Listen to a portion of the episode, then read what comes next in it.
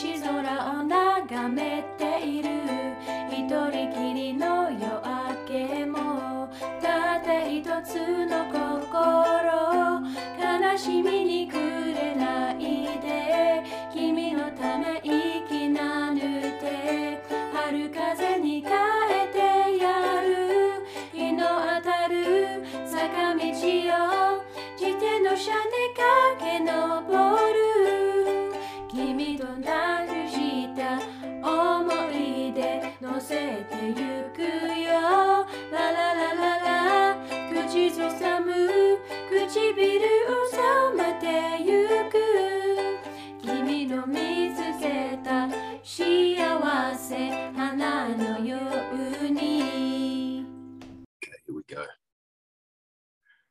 Carol Sanford. Carol Sanford's here.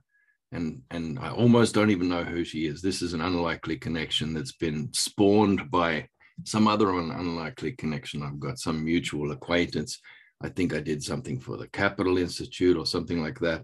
And then Yeah. like, yeah, I'm not very good. Um, Carol, at at uh, I'm not very good at knocking back pushy people and and somebody was very pushy about insisting that I talk to you Yeah. and you know and Me it's too, it's, it's so good to side, see you. I look at your uh, I, I I see your face online and and I'm, I feel really intimidated. You're all there and you're at you're at you're at Stanford and Harvard and you've got like 10 book no not 10 books five six books. Six. and um, you know you're uh, you know a thought leader. And then i see the word contrarian there and i think oh my god is she starting up a university in texas with bari weiss or what's going on? I, all these pink flags and then i see pop up on the zoom screen and you're just lovely i'm like ah how you going artie Take a deep breath. and yeah, it just feel nice, warm feeling straight away. Um, so you know, we don't know where this conversation is going to go, or even what it's going to be about. But I do love the titles of your book. Oh, good. Which one? Well, I just I, I like the story of all the books Oh, lining okay. up, like uh, the way the um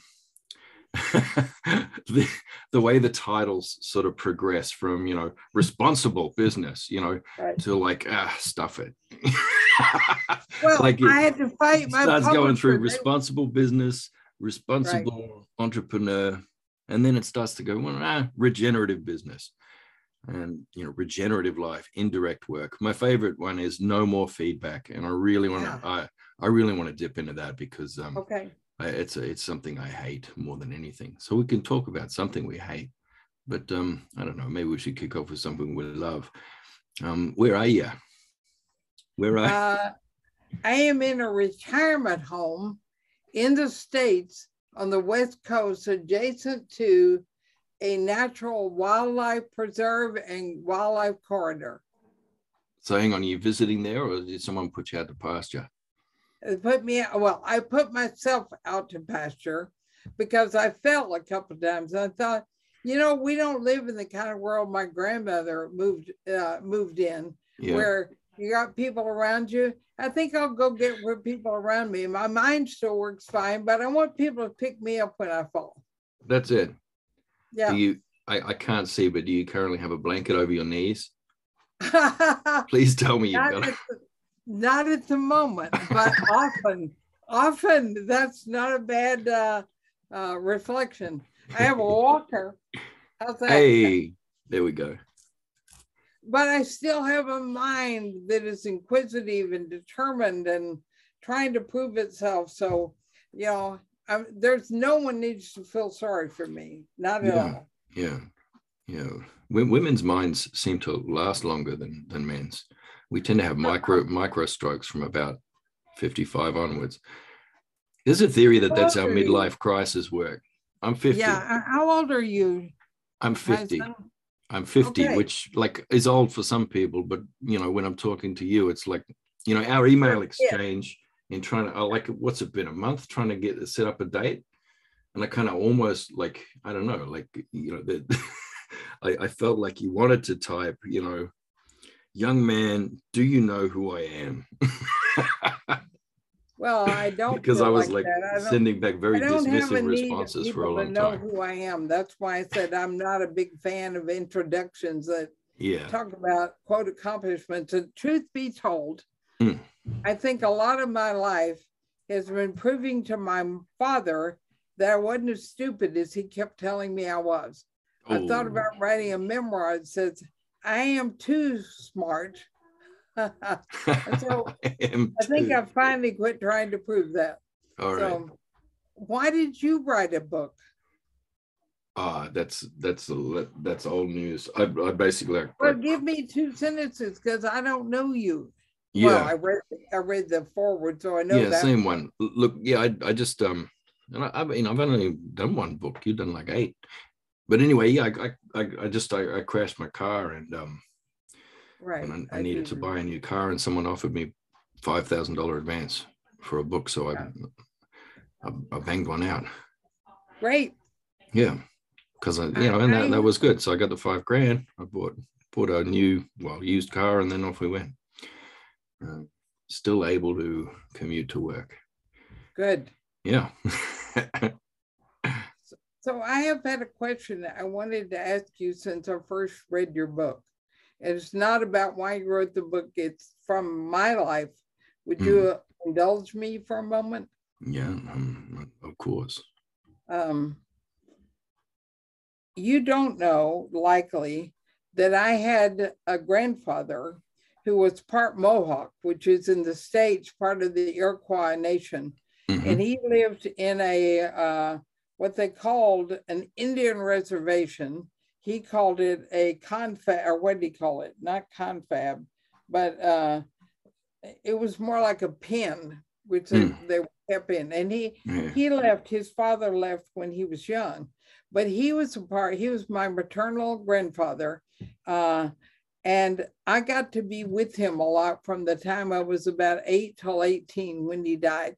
And there was one thing that I hold dear and still, and I'm wondering if it's part of your life uh, of way of growing up, which was he he taught me that I always had to connect with the whole of something, Mm. never what, never the part, never my fragmentation, that I had no right to engage or be with anything that I couldn't see as a whole. And we had many ways of determining what that was. He raised pigs, he was a farmer, uh, he educated people on some of that. But I'm wondering if that concept, I could feel it in your book, but it was never said.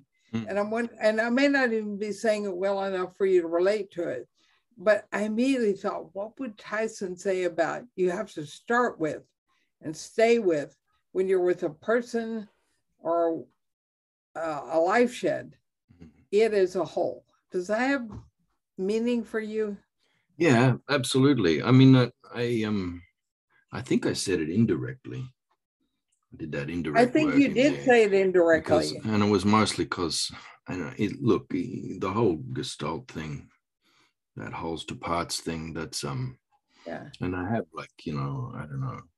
I think a decade ago was the last time I wrote something about that, um, and that was in my thesis. Um, Uh, you know so um yeah it's just it's just a bit of a it's just a bit of a dead cle you know there's only so many times you can use an idea until it's like it just runs out of juice it just ran out of juice Generate it. I Yeah, mean, yeah. I I learned this when I was eight, and it's never died in me. Mm, mm.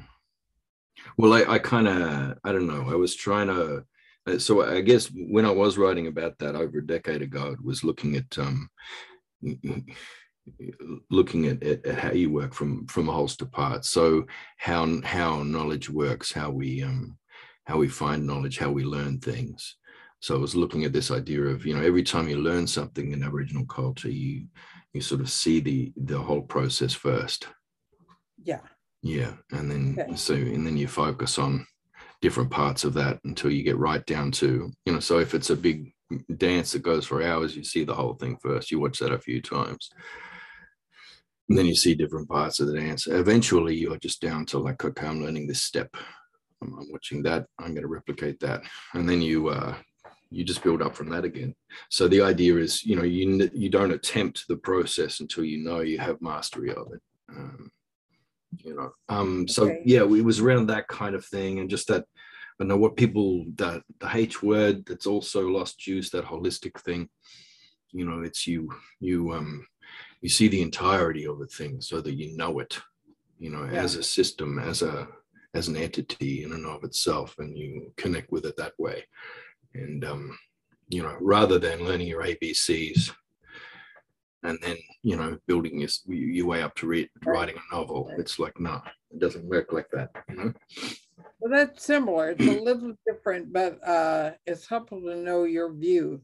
Uh, my, I'll add one thing and then I'll let go of this because I think it probably for you doesn't feel fresh enough, uh, and which I can understand. Keep, keeping things fresh and keeping ourselves uh, extended, which It's not about fresh. It's just about people misusing things over and over until they lose their meaning.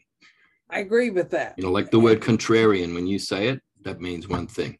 But people are using that in a different way now. And contrarian actually Yeah. means there's a satanic group of pedophiles in the government. Um, and, you know, and, and we're going to expose Wow. them and put the real president back. You know, that's what contrarian Right, means right. now. You know? Well, my grandfather called me a contrarian, but he called me a positive contrarian. right. And he's what he meant, at least I think, you know, is I realized how many years ago he died now. It's astounding, right? Um, 65 years ago almost. Um, but what he meant was I saw the world differently. And I needed to make sure when I gave that to people in, in a view or in a comment that I did it in a way that it wasn't about them. It was about being able to shift how you saw things. And I was offering, he said, it's almost like, and I studied keto years later, it's like you give people a chance to recover something they sh- do know, should have known, may have known, Mm. but you're an instrument for that. So you're not trying to, uh, like when I wrote No More Feedback, I'm not Yeah. trying to tell anybody they're wrong about it, but I'm saying if you hold that worldview, that you need to tell others how to be, how to work, what not to do, what they're like, what you see. If you hold that view, you're going to miss the opportunity you're really after, which is to be with a person and to be with them in a way they can see themselves better. Mm. So the contrarian is not about you or me or anybody being wrong, but re-looking at an idea from a different worldview. Hopefully people Perfect. borrow That- that. that, that abductive abductive logic abductive reasoning it's What's it? abductive you know how they have inductive and deductive reasoning Oh, okay. There's that one that nobody talks about that abductive which is pretty much what you just said Yeah. It's just not a good word to use because abduct is like it's a bit of a Yeah, Yeah, it's another one. so it's good it's got a built-in mechanism to stop people from overusing it and ruining it that one You're right. it's pre-ruined Yeah. Right. so yeah well i guess we both do that we like um we apply lenses where they don't belong see some things that Well, other people I aren't know, seeing and you're doing I you've done that with entrepreneurship with business with investing all kinds of things? I, and that's what keeps me alive. It's going and looking at and saying, I don't know this thing. I think I do, and I've projected something onto it. Hmm. How is it that when I breathe, I'm removing some kind of veil? And I became aware of this when I was a young child because I, I was punished by being put in a closet for long hours uh, by my father, who wanted me to be as racist as he was, and he feared I'd be unsafe in the world because I, I, I, you know, was getting too close to people who were frightening, and so his way of breaking me was to put me in a closet for many, many hours, sometimes six or eight hours. Well that's And that's one know- that's one way to kill the indian and the child i guess Yeah, but Yeah. it didn't. I mean, I am terrible claustrophobic. It did that. But the other thing it did is made me ask different kinds of questions like, why does he see the world differently than I do? How did Mm. he get seeing it like that? Mm. Why can't I see what he sees? Why can't he get me to do that? And could I get him to see what I'm seeing.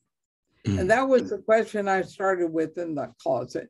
It's been my whole life how you get, and I think yours. yeah. Yeah. Uh, how to how to come out of the closet with your questions. Yeah. Yeah. Mm. Yeah. Jeez.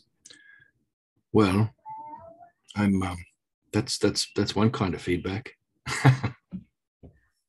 Yeah. Strange, strangely enough, it's um it's not that much more toxic than um than the feedback you get in your standard workplace.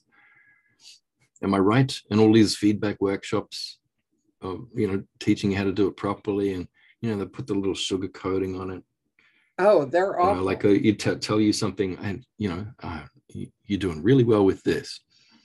right. you know, hey, that's great. And then boom, you, you really suck at that. Oh, okay, great. Um, yeah, feedback. They shouldn't use that word feedback in that sense. See, to me, feedback is like, you know, a, a, like a feedback loop, you know, Yeah. where there's informatics in a system. It's not being mediated through somebody's KPIs and, and you know, um, Yeah. it's actually feedback, real life feedback in the system you, kn- you know where informatics that you have to respond to that has cause and effect relations that loop back Right. around again you know you yeah. have no choice. The way feedback works, it's a, exactly a governor on something that when it's triggered, it shuts, its Yeah. intention is to shut something down. so it's how do you control a system how do you Yeah. control a system is that you you you hijack the feedback feedback me- mechanisms of that natural system and um yeah so that that's that's where i want to go with the yarn i'm pretty fascinated with that Go, go there. I just well, not me personally i want you to go there Okay. Well- you gotta yeah Let me tell you what book number seven is, which I'm working on. The sixth one just came out. It's when in the early 20th century, we changed the course of uh, approach uh, by adopting the behaviorist theory. And behaviorism believes that no one can see themselves, there's no consciousness. You have to have something outside tell you. And it now pervades parenting, education, all of business, the military. I could, I could go on and on. It's, And I'm gonna- yeah, it's the psychology of fascism, and it never went Oh. away. Yeah, and the fact, because of the timing, we were going into the Industrial Revolution.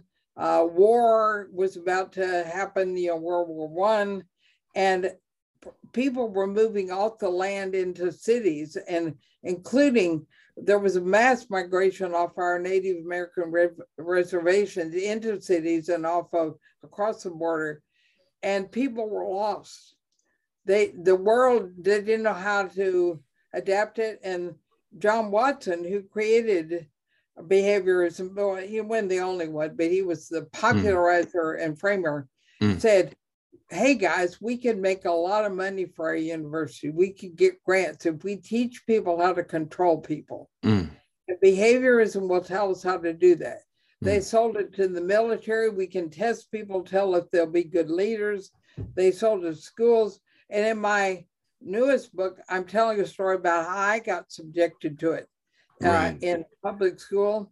Uh, and it'll it'll be in the book. And the whole thing is that psychologists, the behaviorists particularly, took over every institution every domain and made people think it's normal. They can't see themselves Mm. and they see something outside.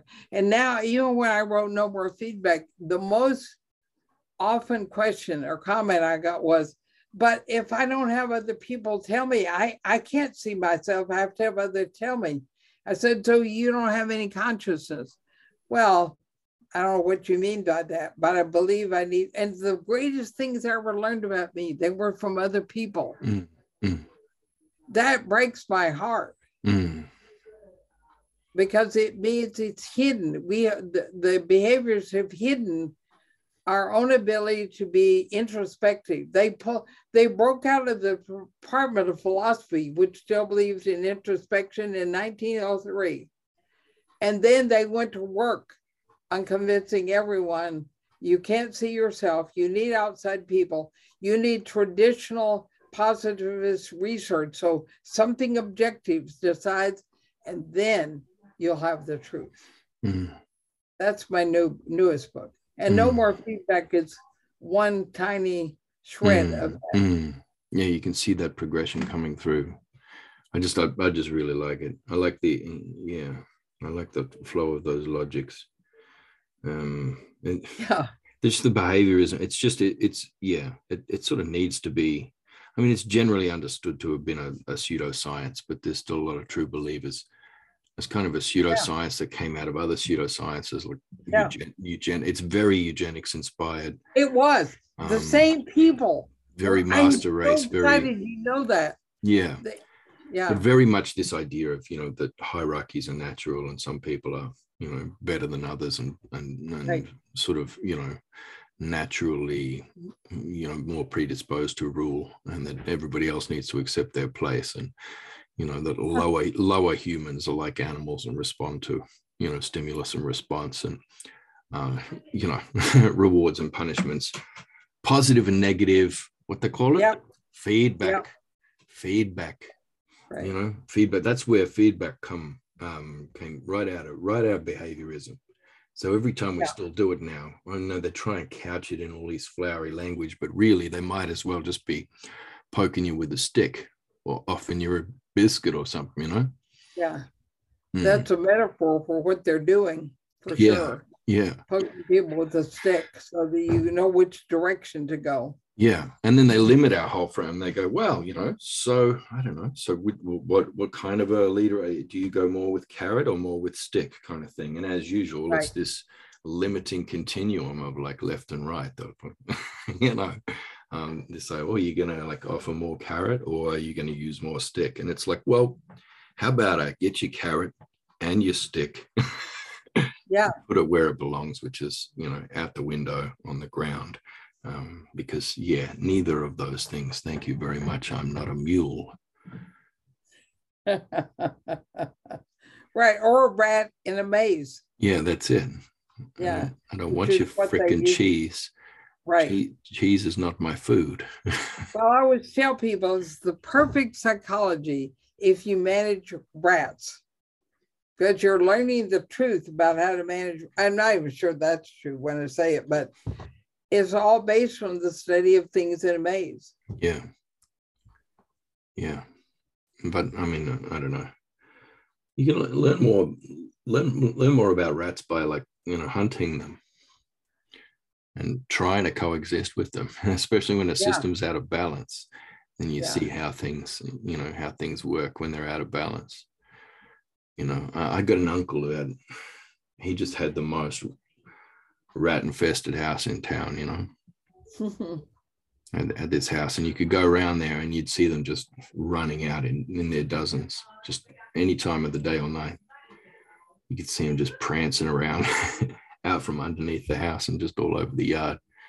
Just horrendous there you know and why were they all going to that place? It's not like his place was more dirty than any others or anything like that. They had their own business going on there those rats. And there were imbalances and problems and you know so um you know if you're not burning you're not burning the grass right up to the edge of town for example and you know things are out of balance. If you've got a a whole heap of things going on where you know it's that season where the smoke is supposed to be bringing in the crows and the brown hawks and those crows and brown hawks aren't coming in. Right. and you know that sparrowhawk timid that the sparrowhawk is not doing is not coming in because it's it's had to go somewhere else. Um, and you know i don't know you um you know, a, a really important lady who that's her totem has passed away uh, wrongfully. And and before her time and things are out of balance there with that. Yeah. and that that hawk that sparrowhawk's not doing its thing there. And then all rats are going you know the rats will Ah. go wrong. And the gra- grass seeds will fall and they won't uh, germinate the right way and you know everything's going to go wrong. And you see things out of balance there. And then everything uh, all these rats coming around this house where uh, where things are going wrong there too.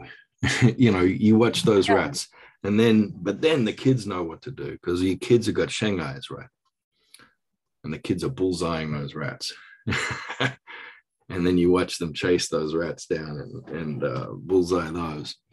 And, um, you know, uh, you bullseye a few of your own and you get to know uh, what, what those rats are all about. We have untaught people how to do what you just did. Yeah. Where they what you were doing is describing a system working. Yeah. How it works when it's imbalance. And if you don't know that, you tend to go after the rats directly. Mm. And remove have, it from the system, put it in a maze. Remove it from the system, and which now will imbalance something else that you said. And the the capacity to image things working. What you were doing is imaging. I could see your eyes, what you you could see all of it at work, and you were seeing, oh, then that connects there. And if I don't hang on to all the way out into the forest, not just up where the grass is, but we we take knowledge and we dissect it like a frog. And then we give people the knowledge about rats from the maze where they're isolated, not in an ecosystem. Yeah my work, I feel like I do poorly. Uh, my grandfather would have done much better. I think you would do better. Is try to give people back that capacity to image things that work in what I call a value adding process. Everything seeking to add its value to the system at work. Mm-hmm. And only when we um, outsiders or we make ourselves outsiders does the imbalance happen. But we can't see we did it. That's it. But you know that there's um there's a view from there's a view from inside the maze. You know, that's what people aren't recognizing is that the you know the octopus that you lock in a tank and and prod prod with electrodes and stuff to try and figure out you know where exactly is the mind of this thing how, how is its brain working how is this distributed cognition happening yeah. And then you uh, you take off and you know go home, sleep. But that octopus doesn't sleep. He he he jailbreaks out of that tank and goes all over that lab, messing things up. hey, you know, it, people, that must have been so disturbing for the first time to consider maybe these test subjects have actual consciousnesses of their own yeah. and that they're seeing more than the walls of the cage that we put them in. Maybe they're seeing more beyond the bars of the cage and they're actually seeing more. You know, maybe there's a sense, they have a sense of what's beyond this building as well. So, you know, but we're all rats in that cage. We're all the girl locked yeah. in the closet. We're all the girl in the closet. Our minds don't stay there in the dark. You know, yeah. we go out and we ask questions. What's he doing? Why is well, he doing, why is he doing this? Yeah. Yeah. Yeah. Yeah. Can't break it. Can't kill it in us. We're not rats. You can't even kill it in a rat. No, you can't even kill it in a rat. Yeah. Uh, Lab rat has agency. Think, do we, by the way, we, oh, okay, here's here's an idea I'm playing with for this new book. Um, we can create conditions. There's a woman named Hannah Arendt, who's a German philosopher who lived in a had to be uh, was confined to concentration camp, and she was paying attention to this question. While I am confined, and I'm being seen as a, a rat, basically an animal in the cage, she was conceiving of what was affecting the people who held her in the cage and what was going on. And She came up with a theory that I'm playing with a great deal right now, which is if people, if you can get people to no longer believe that they can interpret their own experience, this behaviorist idea, right? They don't believe they can't anymore. You have the first important step to taking away their capacity to at least access that consciousness because you don't trust it anymore. And then what you can do is introduce them to people who will tell them what's going on and they do it over and over and over. And pretty soon they begin to believe it because they don't trust themselves. And then they're able to be submerged in an ideology of somebody else's making. And I feel like that's happening in democracies everywhere right now. So I believe what you say is true that all that is there, but is there?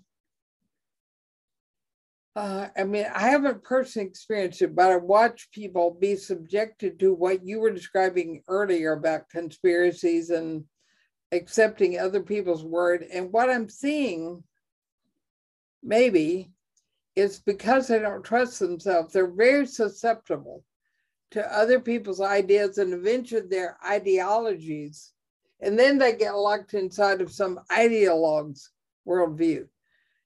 Well, look, that, that's just back? that's just the other side of the coin of fascism. Okay. All right. So on the on that one side, there's that overt direct control, but then on the other side, there's that that indirect control that sort of came out of Freud's work and his nephew, and you know, um, yeah, finding those ways to um, to sort of give people the illusion of agency and to yeah. ma- maximize their sort of like to and, and actually inflate their sense of agency beyond what it is rather than Ooh. being somebody who's cooperative you know within within a group yeah. within a system within a community you start to inflate that and that's where you How start you to see that? start to see in the 80s and 90s the positive psychologies emerging your rational emotive therapy your choice theory, reality therapy, um, and you see the uh, positive psychology. That uh, positive thinking was invented by Donald Trump's um, pastor, by the way. um, yeah, so it, it, was the the guy, the head of his the church that Donald Trump Trump went to, his mentor invented that positive psychology, and it was that hyper individualistic. With your thoughts, you make the world if you keep thinking positively, no matter what the feedback that you're getting from the system. You ignore that. You ignore the informatics of your reality and you keep denying that and you keep doubling down, doubling down, doubling down, and your iron positive will will bend the world to you your know, to what you want around you you know so and and and that's right the way through the new age movement and everything else you know they take like buddhist ideas like with our thoughts we make the world and and just hyper individualize and um, that to the point where it has the same effect as the carrot and stick you know in terms of it breaks down relatedness you know in communities it breaks down social cohesion it destroys systems and makes them more malleable um, more simple like less complex and therefore more predictable is is the goal. But no that's not how it works. You know it doesn't result in an invisible hand that moves everything you know in perfect and predictable ways at all. It um you know people behave irrationally especially large groups of people because there still is something else. We live in systems and those systems try to reassert themselves and reassert the agency of the whole not just of the parts. So they're the two sides of the coins of fascism. There's that there's that complete control, but then there's the hyper individualism, which gives each person the illusion of control. And but also it's there to um, encourage people to accept abuse and accept oppression, wow. because it says no matter what's happening to you, you know, no matter how much your freedom is limited, you know, it's only about how you perceive it. It's all up to you. You always have agency as to how you're going to respond to this trauma, how you're going to respond to this oppression. So you have all of these, um, you know, major sort of movements and psychologies that sort of press people towards, you know, this self help. You're responsible. You create your reality. No matter what's happening to you, no matter how much you're beaten or locked up or shot or anything else, it's how you choose to see it. And you know, if you keep being Morgan Freeman positive about it, everything will turn out fine. And if it doesn't turn out fine, well, that's a result of your negative thoughts. you weren't thinking positively enough. So you got breast cancer and you didn't end up with a spontaneous remission. You ended up with a pretty horrible outcome. You know, anyway, that's how all that works. I see that as fascist as well. I just see that yeah. as ne- neo fascism is kind of more like that. But it's really just a transitional thing where they hope to get back to the old school one with the the sticks and carrots and more stick than carrot. You know it's it's right. pretty it's pretty horrendous. And this is this is what all the um look this is what all the conspiracy theories do. They give people an illusion of agency that they're out there researching individually to find you know these evildoers. But that's how that's what they always do. Fascists always take people who've been traumatized alienated marginalized you know but they prefer to have veterans and militia groups and stuff doing this. And then they they get the, give them that illusion of agency to spin their own propaganda and and to keep uh, embellishing it and building on it you know. And they they allow those disaffected people to do all the heavy lifting for them in their coups um, you know. And, and off it yeah. goes off it goes from there. It's it's pretty i mean it's pretty standard historical stuff. Mussolini did the same freaking thing. And you know and off it goes and off it goes and off it goes. And usually they'll choose a couple of marginalized groups or minorities uh, that they can deflect you know the the actual horrors that oligarchs you know the, the powerful who actually want the fascism the actual horrors that they're perpetrating you know on the society they can project that onto these minority groups and say no no no it's them they're they're the ones who are doing it they're the ones who are planning it and so they turn the people who've been most damaged and most disaffected and most dispossessed, they turn their anger towards that minority and then off they go. Um, you know, and that's just what fascism does. And it's um it's a horrible little pattern. And it's it's very much it's metastasizing in the world right now. And uh, yeah, as you probably know. well, I see everything as you say. You gave me a way to explain a couple of things. Hadn't been figuring out where to put them but mostly you made me want to know this is the positive contrarian is so what do we do about this tyson what what is our role what is our work for people to be able to, to see what you just saw and how do we engage with with humans who we're really talking about here in a way they have the way to see what's really working I always felt like that's what my grandfather was trying to teach me how it works, how it comes together. My pigs are my friend as we walk along a creek and they go for a walk with us. Um, and I am I am struggling, and I'm 80 years old shortly, and I still feel like I got it when I was eight from my grandfather. I saw it all. I got overwhelmed by it. I had to go through a bunch of other trauma and learn it a few times. I want my work to be done in a way that gives people the capacity to do what you just did without having to feel like they're beating anybody up, but certainly can say it in a way, but build their capacity to do that. Do you work on trying to help other people see what you can see? And if so, how? Hmm. It's well, you know, I, am not interested in individuals. I'm not interested in people's right. big bigotry or fixing up their language. Right. I, I, don't. I don't believe that the world's problems are based on like you know, oh, it's just human nature to destroy right. everything, and and I don't think that we can fix you know each individual node my right. through cu- cultural awareness training that. or you know reprogramming in some way because that's behaviorism again. So I'm not not interested in giving people feedback about oh. their language and about their attitudes in the hope that if I get enough followers, then I can change enough people to have a critical mass that will, in the aggregate, you know, right. tweak this failing, disgusting, evil system a few tweaks so it feels a bit more fair and that somehow that's going to change the world you know there's no really meaningful change to be had within the system that we're in you know, right. So for me, I don't do that. I, I don't critique. I agree. So I don't give individuals feedback, but I talk about systems. I talk about healthy systems, unhealthy systems, and I talk about what's going on in the systems around me. Some people take that personally. so I yeah. talk about the system and they go, but my grandfather worked his fingers to the. Oh, all right, Right. man. I don't No. know why you're talking about your grandfather, but that's good. Um, Yeah, good. Who was he? I didn't know your grandfather. I'm not talking about Good. him. I'm just talking about the interest rate. So I don't know what the hell.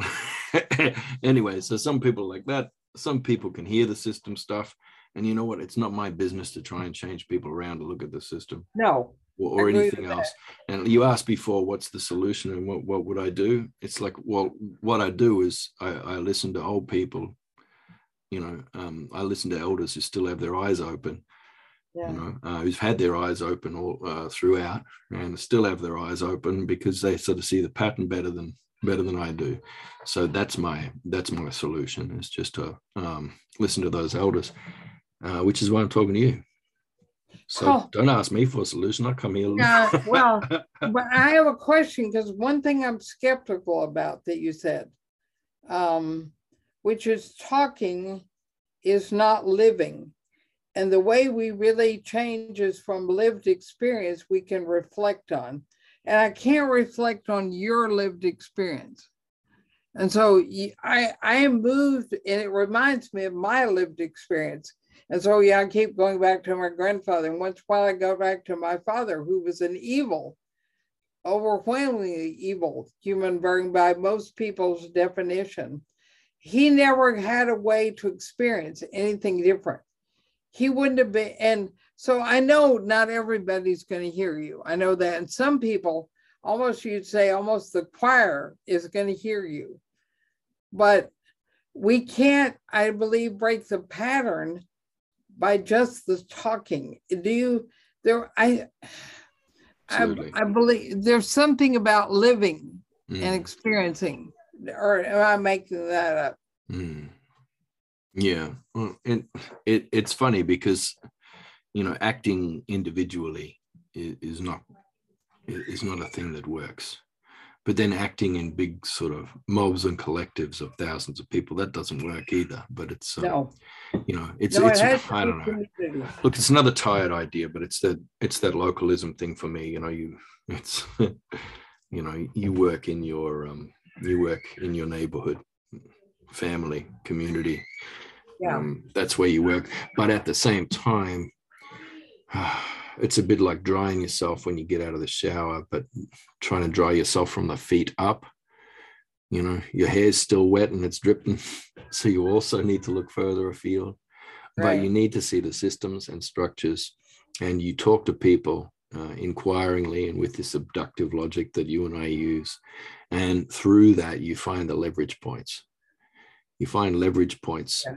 There structurally, not, you know, and the leverage points aren't in hearts and minds of people. Right, So No. stop doing the propaganda, right. stop exactly. doing the, you know, the, the bloody self help or the anything else. You know, there are systemic and structural leverage points where if you Yeah. can find that little place to put that needle, um, you know, there, Yeah. there's a there's a lot that can happen. I call it nodal points. So there's the node, and you use an acupuncture metaphor without naming it. Nice. But that that acupuncture point is what I try and understand. And for me, it's giving people the capacity to see how their own mind is creating the stories they have, and the collectives doing that and creating a social construct. And then they don't even see that the construct they've created is creating the challenge they have. And but if people in community, they have a chance of, I think, coming to see that. It's very hard for individuals, impossible. Uh, and so everything you just said makes sense to me. It's beyond the talking, it's being with community. Uh, and together we have a chance. That's it. So, for example, in our lab right now, you know, we're we're looking at um, you know, the nexus. Sort of, we're trying to find that point, you know, between a whole heap of different problems, like global systemic problems, you know, refugees, climate refugees, homelessness, uh, Yeah. you know, um, climate crisis, not climate change, climate crisis, you know, Right. well, uh, changing had- weather events and you know massive floods that have happened on our east coast uh, recently uh, you know bushfires so we're looking at all of these things and um, you know what the the point that we come to in the end is um, is sedentarism so the whole idea of communities with permanent fixed infrastructure that are sedentary. And so, you know, um, one of our longitudinal sort of project over the next 10 years will be um, we'll be looking at how do you design a healthy itinerant community. Ah. So we've reframed. So we're saying there's not a homelessness problem, there's a landlessness problem.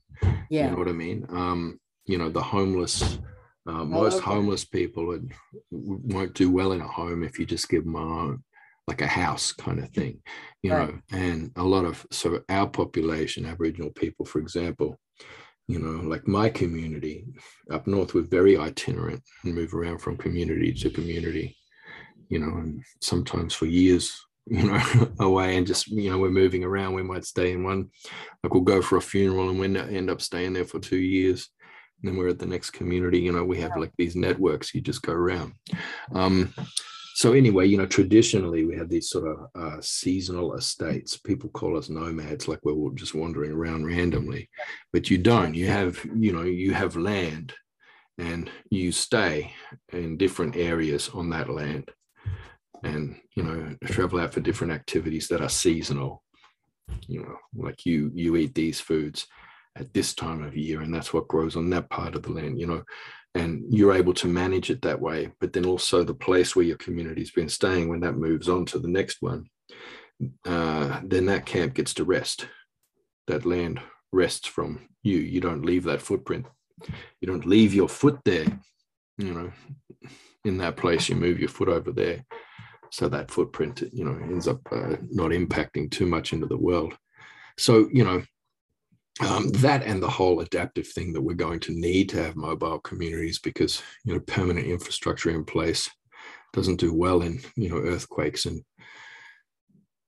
meteorite strikes and and tsunamis and you know tornadoes and bushfires and plagues and you know all these kinds of things you know massive centers like that don't tend to work too well but people distributed communities distributed out where you know your community is looking after a large tract of land and moving um, moving the village around you know in that place.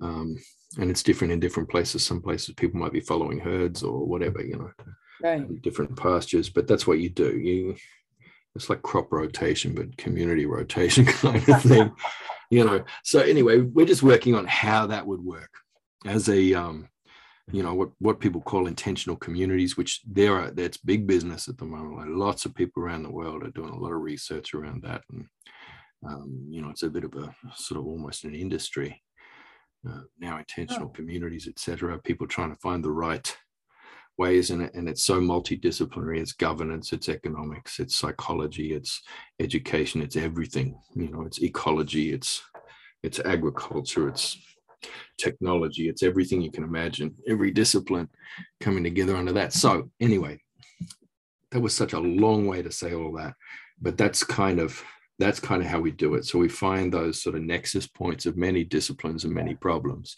and it's like okay, so there, um, and then there are problems with, you know, like how do you finance that then?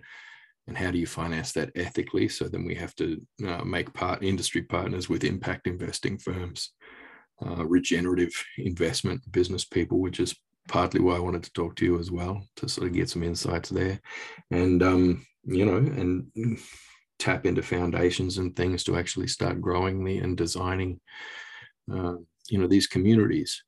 And you know, nothing will happen for a while, you know, but eventually, when when when stuff happens when tsunamis happens when everything else right. happens and these are the only communities that are working and are healthy and thriving then you know that's when um, you know things will be taken up so you're not proselytizing to anybody you're not trying to coerce anybody you're not pr talking yourself up um, you're not trying to convert anybody's ideas or change their ideology uh, you're just identifying an area that you know you can work on and and you know um, draw a few threads together and and get some resources going that way and then boom stuff happens.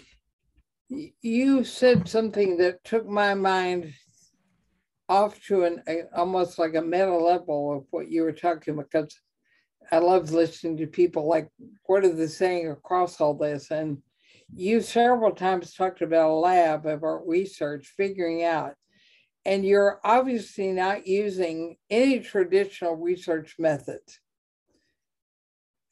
Be, and yet you're trying to understand something, how it works. And um, one of the problems I'm having in this new book I'm trying to write, I'm, I wanted things from you too, right? um, which is what is the way of research? How would you define what it is that allows you to do all that wandering around, examining, seeing things move, coming with those ideas? What do you, and you're in a research university, right, where they do research, but it's not traditional positivist scientist research. Yeah, I will, we're, we're, we're using um, indigenous methodologies. That's uh, what it's in. Yeah, what does that mean? Traditional traditional methods of inquiry that are grounded in like uh, in in sort of ancient lore and and particular places. Um, so we, I don't know. So I, we're we're very much centered around um, uh, the embassy embassy protocols of a particular place in the Bunya Mountains, where uh, for many thousands of years, tens of thousands of years, people from lots of tribes, even from thousands of miles away, you know, have always come together every three years in this one place uh, for embassy and. Um, you know, there's lots. So there's lots of language that we use. So one of the language words from there is uh, Wanju. Wanju is like um, one just the old word for like collective sense making.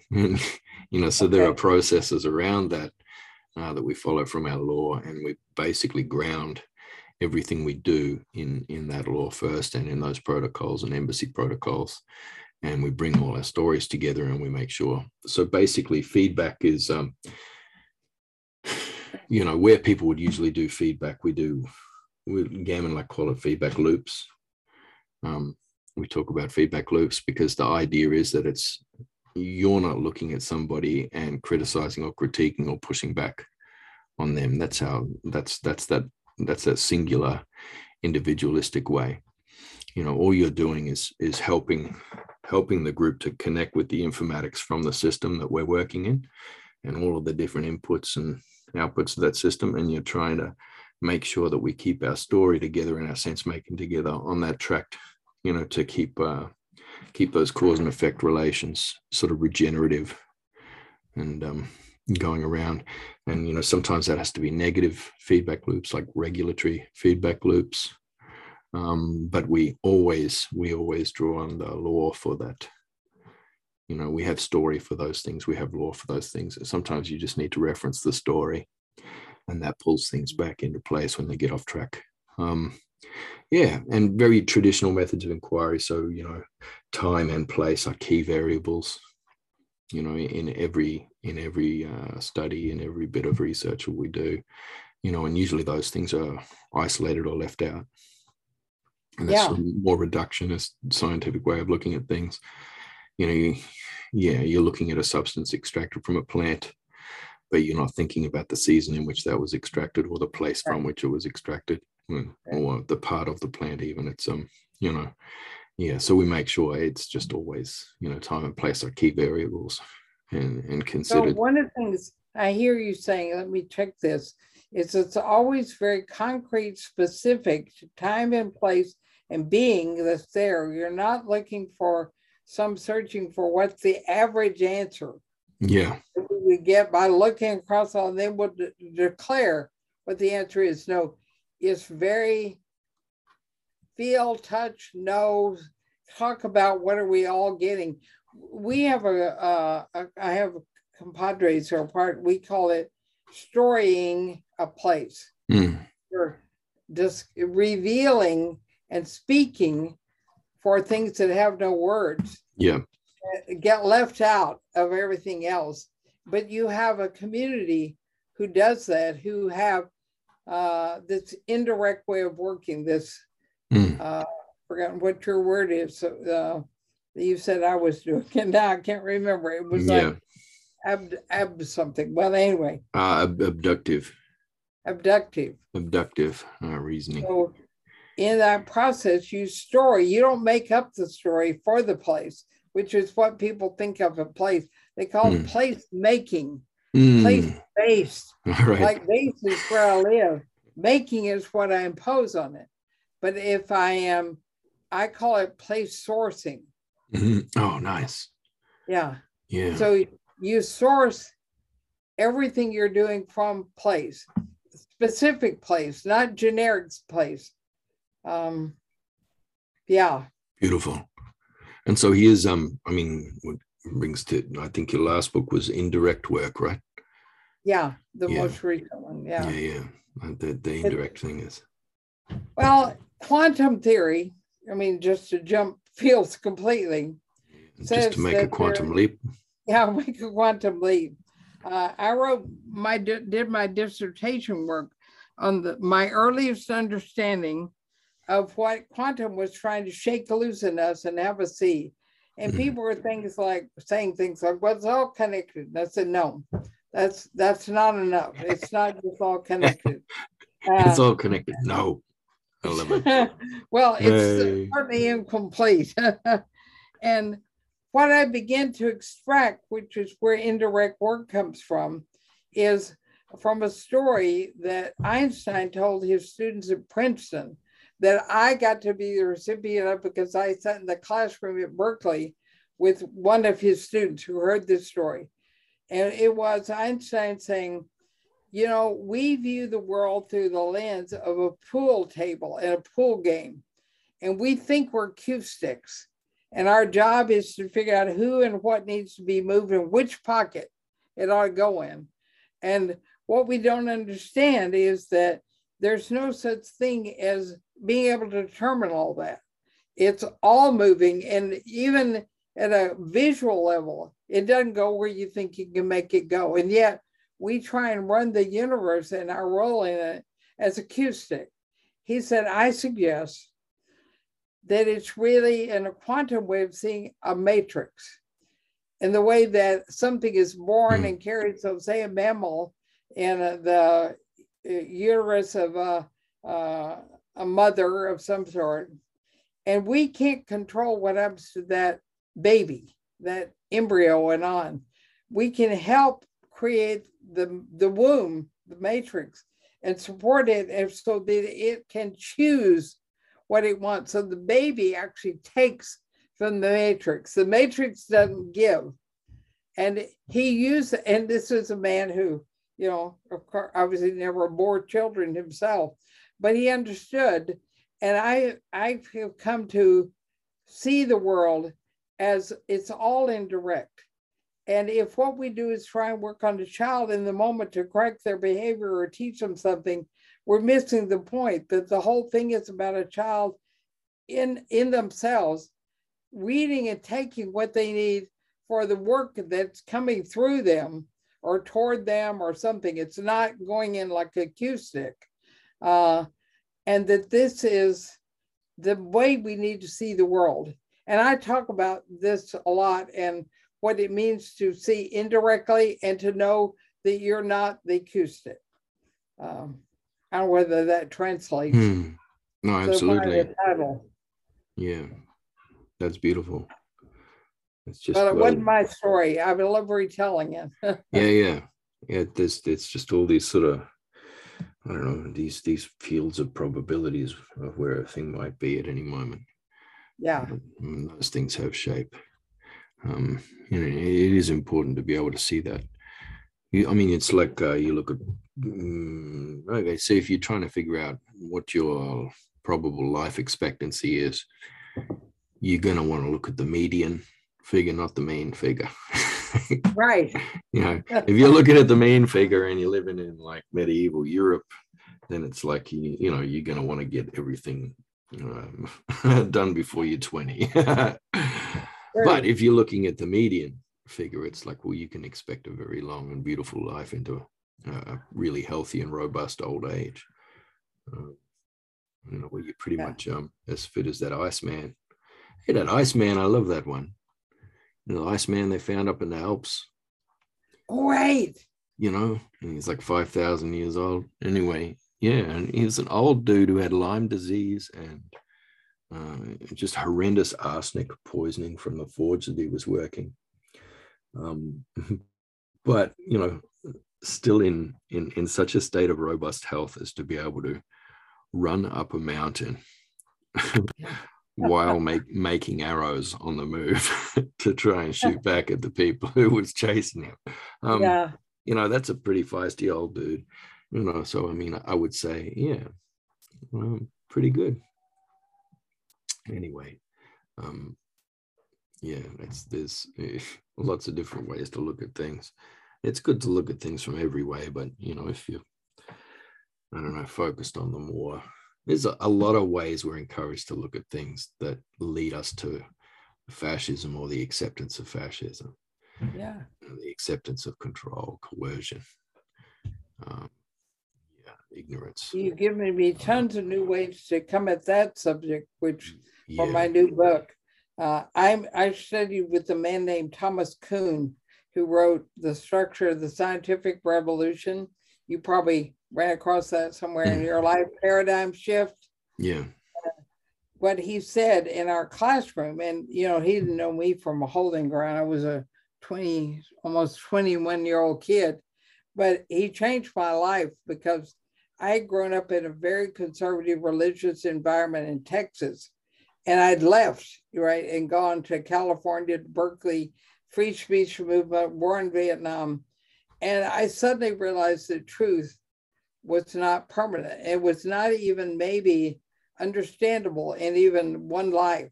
Mm. But my work became trying to give people ways that had method in them in some sense that they could check where they were mm. and the mm. communities could and, and, corporations could what what paradigm were we in and it's not it's it's not static you don't mm. you don't work in the suddenly you're in the good paradigm I call mm. it the good paradigm, right?